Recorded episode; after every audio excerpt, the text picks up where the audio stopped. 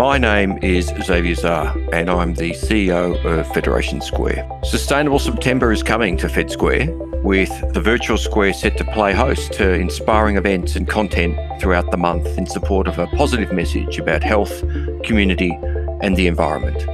With a mix of live events, fascinating videos, exclusive film screenings, content for things that can be done at home, and insightful podcast conversations, as well as the return of the incredibly popular Little Food Festival. Sustainable September truly has something for everyone, and it is all available virtually. Content and support for the month is provided by the Sandra De Meyer Foundation, Sea Shepherd, Monash University, the City of Melbourne, Sustainability Victoria, Oz Harvest, Food Art Week, the Royal Botanical Garden, and many other incredible partners. It's a month that reminds us that while we might not be able to come together right now, we can still do our part to nurture our environment. So today, I'd like to welcome Jeff Hansen. Welcome, Jeff.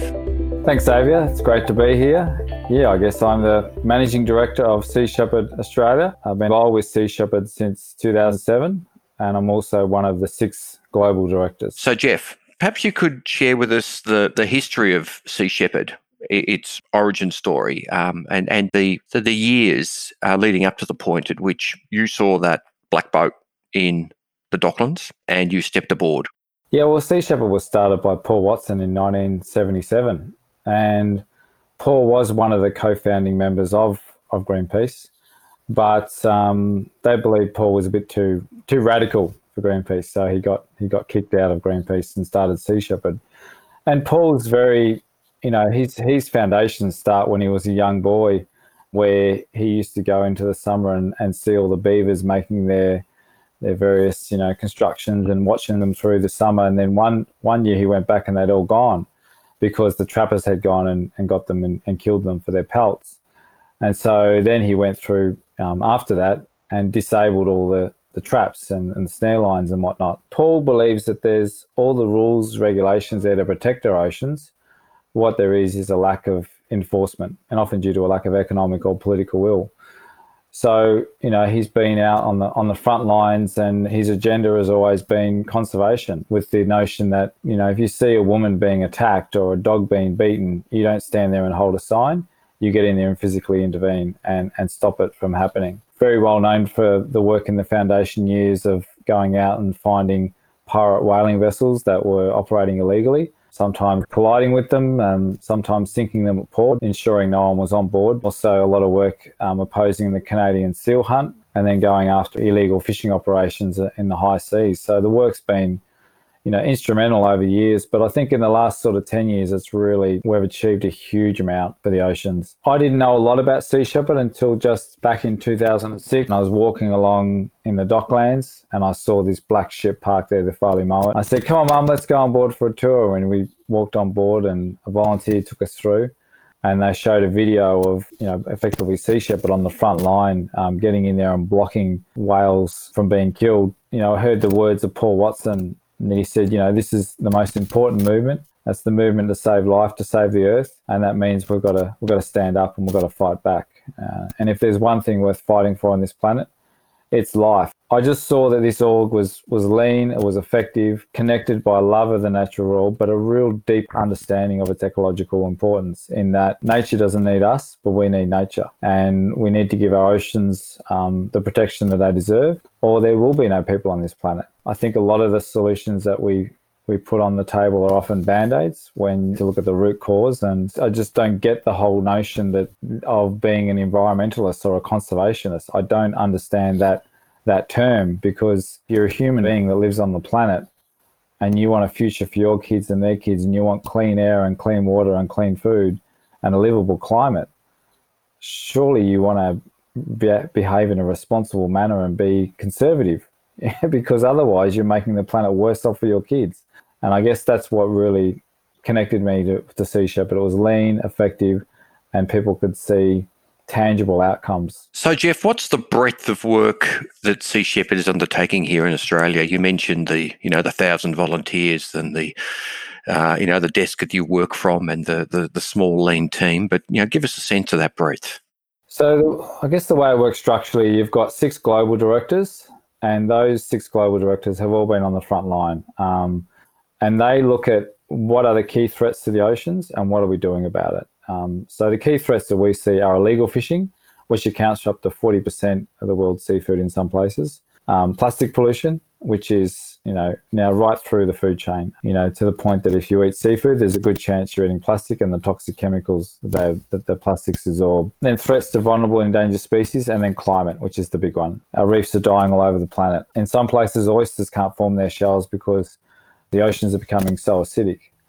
So we look at you know what campaigns we take on globally um, to have the biggest impacts.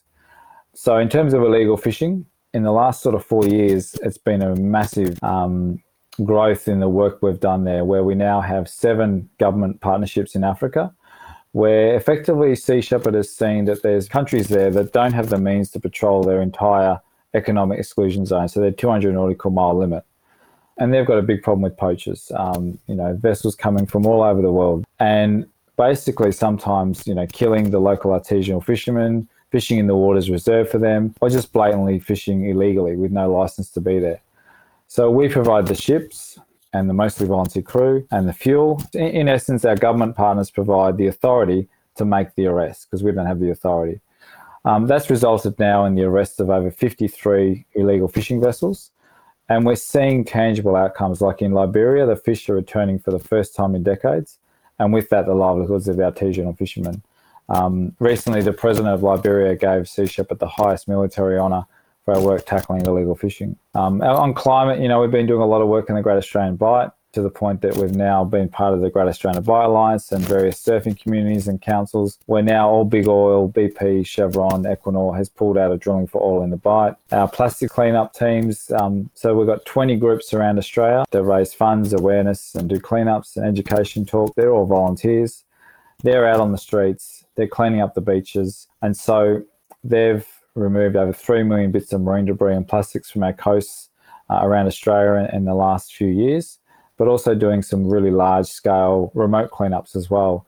Um, a couple that I think is, you know, really I'm really proud of is our work um, up in northeast Arnhem Land with the Dhimurru Indigenous Rangers, where we've been up there working with First Australians and cleaning up sacred sites, um, a place called Djulpan Beach, where it's um, critical sea turtle nesting habitat. And in, on our cleanups up there, which with our volunteers head up there, we're removing about uh, around a ton a day of plastics and ghost nets um, from up in that region. So, and a lot of the data that we collect at our cleanups is then used um, to be able to go to government and say, look, this is what we're finding in our beaches. This is not just Asia. This is Australia's trash around our around our areas. Up, up north, it's definitely more coming from Asia.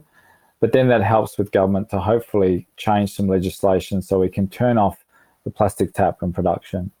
Uh, we do a lot of work with sharks as well in Australia. Um, one to just showcase just how insane the nets and drum lines are, um, which are really just a false sense of security off of New South Wales and Queensland that have trapped and killed ten, tens of thousands of marine life over the years, whales and dolphins and sharks. And so um, we do a lot of work there in terms of you know raising the I guess, the importance of sharks um, in our oceans, the state that they're in, the important role that they play to the health of oceans and ultimately to, to us, but also that these aren't, you know, menacing monsters out there. They're often it's a, a case of just wrong place at the wrong time. We're not on the menu, just sometimes we're in the way. So there's a lot more that can be done through non-lethal shark mitigation. So, and um, yeah, we have a small staff team just coordinating army of volunteers and resources around the world globally. So yeah, it's um we definitely punch above our weight.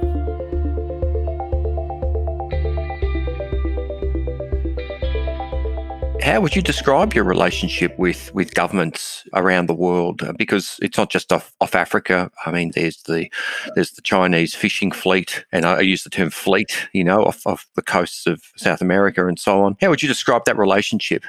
It, it really is mixed across different governments. Um, and I think a lot of it is perception on Sea Shepherd. You know, the people's knowledge of, of the old days of the, the black ships and you know, you might be wearing a balaclava down in the Southern Ocean. And it's not because we're, you know, people like to tarnish us as terrorists, but it's it's cold down there, so you got to stay warm. But you know, when you know, we went down to stop the six Patagonia Antarctic toothfish poachers in the Southern Ocean, and effectively in two years we were able to, you know, shut down the entire, you know, finding them a port, reporting their position to governments and to Interpol.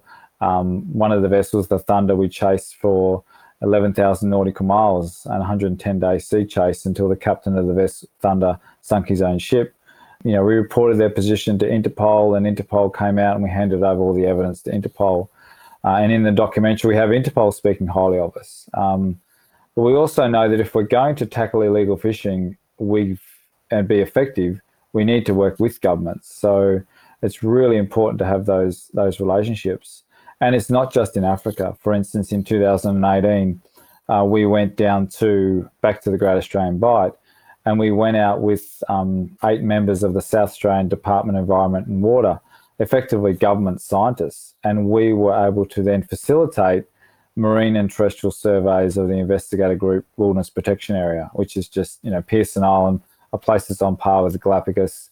The welcoming party is Australian um, Australian sea lions and then you've got southern blue devils and all these incredible marine life beneath the waves. So when you take that uh, that information to even the most conservative audiences or the most conservative governments, and say we're tackling illegal fishing, we're restoring the livelihoods of artisanal fishermen, we're providing information to Interpol, we're working with Indigenous rangers cleaning up the beaches, we're working with government scientists in Australia, and we want to continue that work because we know that by working together we can be far more effective to the point that this year in March, we are able to finally get our DGR charity status after working on it since 2007, uh, which means that when people donate to us, they can actually claim it on their tax. And that, that'll definitely help us continue to, you know, do more and more work out there for the oceans. Why did it take so long? Because in the early days of going down to Antarctica and going against the Japanese whaling fleet, which is heavily funded and backed by the government of Japan,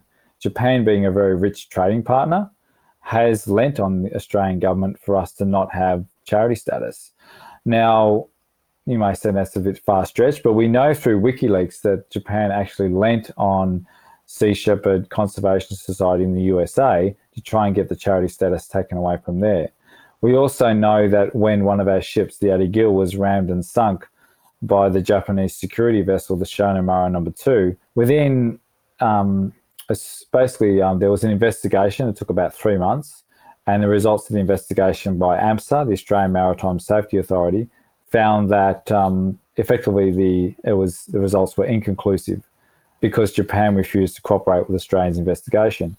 But we found out through WikiLeaks that as soon as that incident occurred, the um, Australian government contacted the US Embassy and said, look, don't worry, regardless of any investigation into this incident, Japan will come away clean on this. So it's always been very political um, and diplomatic, a rich trading partner, as to why we've had to fight so hard to get our charity set up. You know, with, with governments, with with rangers, um, um, working and giving information um, to Interpol, plus also the fact that Japan no longer goes down to Antarctica. So I think it's just a matter of you know, it took a long time, but we finally got there. so what would, in a nutshell, what would be the main message that Sea Shepherd would want to send to those who are considering donating and, and taking up that uh, that status? I mean, in terms of donation, we want people to feel that this is an organisation. Hand on my heart, we're lean, we're effective, we're producing tangible results, tackling the key threats to our oceans. And our oceans are humanity's primary life support. Most of the air that we breathe comes from our oceans. We're very passionate about that. You know, a donor's dollar is precious and so we want to put it towards effective outcomes. But we also want the donors and supporters to feel that they're not separate from the crew on the front line. Know, just like in Melbourne, we take ownership in our football team's wins on the weekend. We want supporters out there to feel empowered by the victories, that they're part of the victories, that the ships, the Steve Irwin, the Bob Barker, the Sam Simon, they're your ships. They're, you know, you're part of this movement. They're, you're part of these victories. These are your victories. So let's look forward, notwithstanding that I'm sure many of your expeditions and, and operations are, you know, uh, confidential because you know you you're, you're in a war, aren't you, um, with those who are working against um, sustainability. What is next? What expedition is planned for Sea Shepherd Australia? Well, you know, now with our DGR charity status, we're hopeful that we'll be able to raise a bit more money to be able to help the work globally. And when we say the work, the global campaigns are the ones that require a coordination of global funds and resources globally to make happen. Um, have multiple countries represented on our ships. So no matter where the poachers run, we can chase them to other countries' waters and, and arrest these guys. And we'd like to see that work expand. So if possible, to look at you know other countries, um, be that in the in the South Pacific, um, other countries that also have that that need to an assistance in patrolling their waters. So, you know, a number of years ago, we went to Timor Leste and we took the Ocean Warrior vessel. And we believe that there was a number of Chinese vessels there that were taking sharks. And effectively, we got rocked up there and we found that there was 18 Chinese vessels there. Now, they had a license there to be taking fish, um, but not sharks. And they were just targeting sharks. They were the nets were coming up full of coral. They were destroying the coral.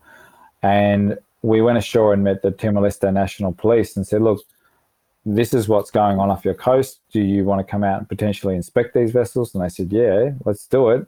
So came on board, uh, took them out. They inspected the vessels, and these vessels, their cargo was full of sharks. Uh, lots of CITES, endangered listed spe- species on board and these 18 ships from one of our ships and working with the local authorities doing more you know remote cleanups continuing to work with the Dhimurru indigenous rangers um, trying to see governments um, really step up their pledge to stop plastic production in australia. And then you know see the the shark nets and drum lines out of out of off the coast of uh, of eastern coast of Australia. Talk to us about um, you know that partnership approach you use. So you've you've been doing you've you've partnered with a whole range of you know both government and and community and um, and uh, and and other organisations in Australia to, to do a, a, range of things, and then you're partnering with your uh, your uh, Sea Shepherd you know brothers and sisters internationally to have greater impact. Um, what you know, what are you? What sort of partners are you looking for? What can they do to help you? Um, uh, you know, in your mission. I think one of the big things is is the more intel and information that we can get on where illegal fishing is occurring. That's definitely a key one that we could do with some more some more help with to to really see where there's blatant illegality happening um, in coasts, but also um, you know a, a, number of these potential new government partnerships. Um, often it's it's a case of introductions and, and and getting to know the right people to be able to um, have these discussions as well. Because um, as you know, Xavier, everything in life comes down to relationships. You can fire off an email and, and it just sits there and you get no answer. But um, you know, a reference or you know a an introduction is always is always very helpful. I think funding has always been an issue for Sea Shepherd um, over the years. So whether there be some some heavy hitter funders or foundations um, out there, or someone may know a foundation that says, "Hey, you guys should come in and present, give a half an hour presentation, and these guys will, you know, underwrite you for the next so many years." Um, because we're not we're not this big organization that has it's we're as I mentioned we're very lean which means our global operating budget is really quite small. Globally, we operate on about $15 million a year globally. And you consider the work we do and the ships that we have, and you compare that to other some of the other bigger NGOs um, around the world, they're operating on a five to eight hundred million dollar year operating budget. So we're very small, and um, for us to be able to have more funding really means that we can focus on, um, you know, really the work that needs to be done. Which is the campaigning. So, absolutely. Let's get back to individuals because uh, you're now positioned. Uh, what can individuals do to um, support Sea Shepherd? Well, there's a lot, really. Um, and people can do everything from coming along and getting involved with, you know, being part of a local chapter, uh, raising funds and awareness, you know, doing school talks. Every bit helps, you know, it all helps. People can join our monthly giving program um, that helps plan and budget for our for our campaigns uh, to know that that constant revenues coming in. People can go to a beach even just on their own and just pick up marine debris and plastics with the with the notion that every bit of plastic removed is a is a potential life saved. There's a lot people can do in their choices that they make every day, be that you know minimizing their single use plastic, you know, get a keep cup, you know, use a, a metal straw. Like there's a lot that people can do to minimize their plastics. And even just what we put on our plate, you know, we know the impacts of a high meat diet has on the planet. Um, from water, from impacts on on on carbon, on climate. Uh, not to mention, you know, you watch documentaries like What the Health, and you just see, you know, it's far better for us as well to to go on a, a plant based diet. Um, yeah, there's so much that everyone can do from you know helping us directly, but also helping the planet by by their choices that they make and their actions that they do.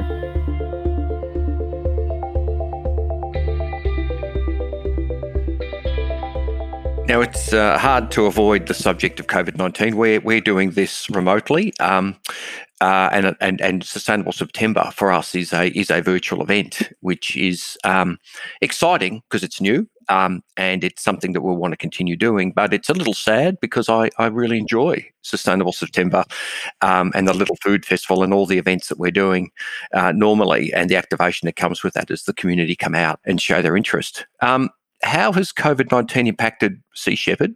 Um, in, in, right now, but but what impact do you think it'll have on the challenges you'll face in in the coming months and years? You know, we had to pull all our ships to port and stop their campaigning for quite a while.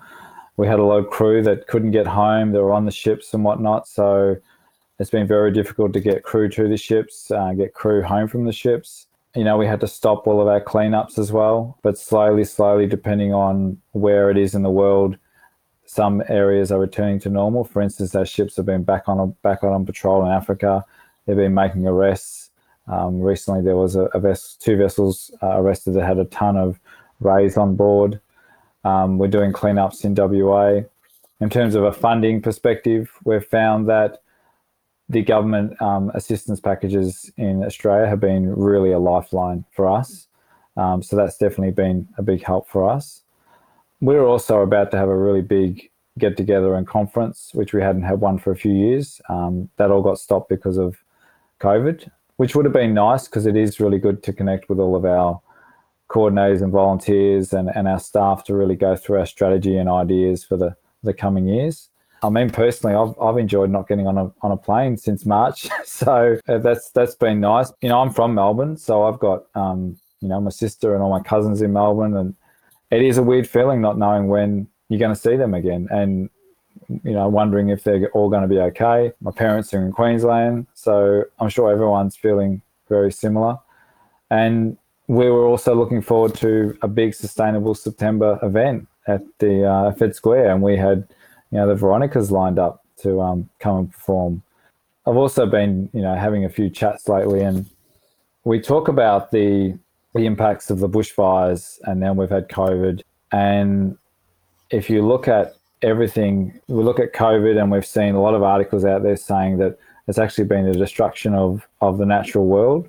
Though that becomes worse, and plus, you know, the more and more we destroy the natural world, the more we're going to see these sorts of viruses coming out. Um, is what a lot of articles have been been coming out. So you look at that, and you look at the bushfires, which have just been absolutely massive. Now, pushing aside the environmental side of that, and just looking at the economic side of it, by putting nature first and looking after addressing climate, it's good economic sense, you know. So I don't see how governments continue to put the economy in front of nature.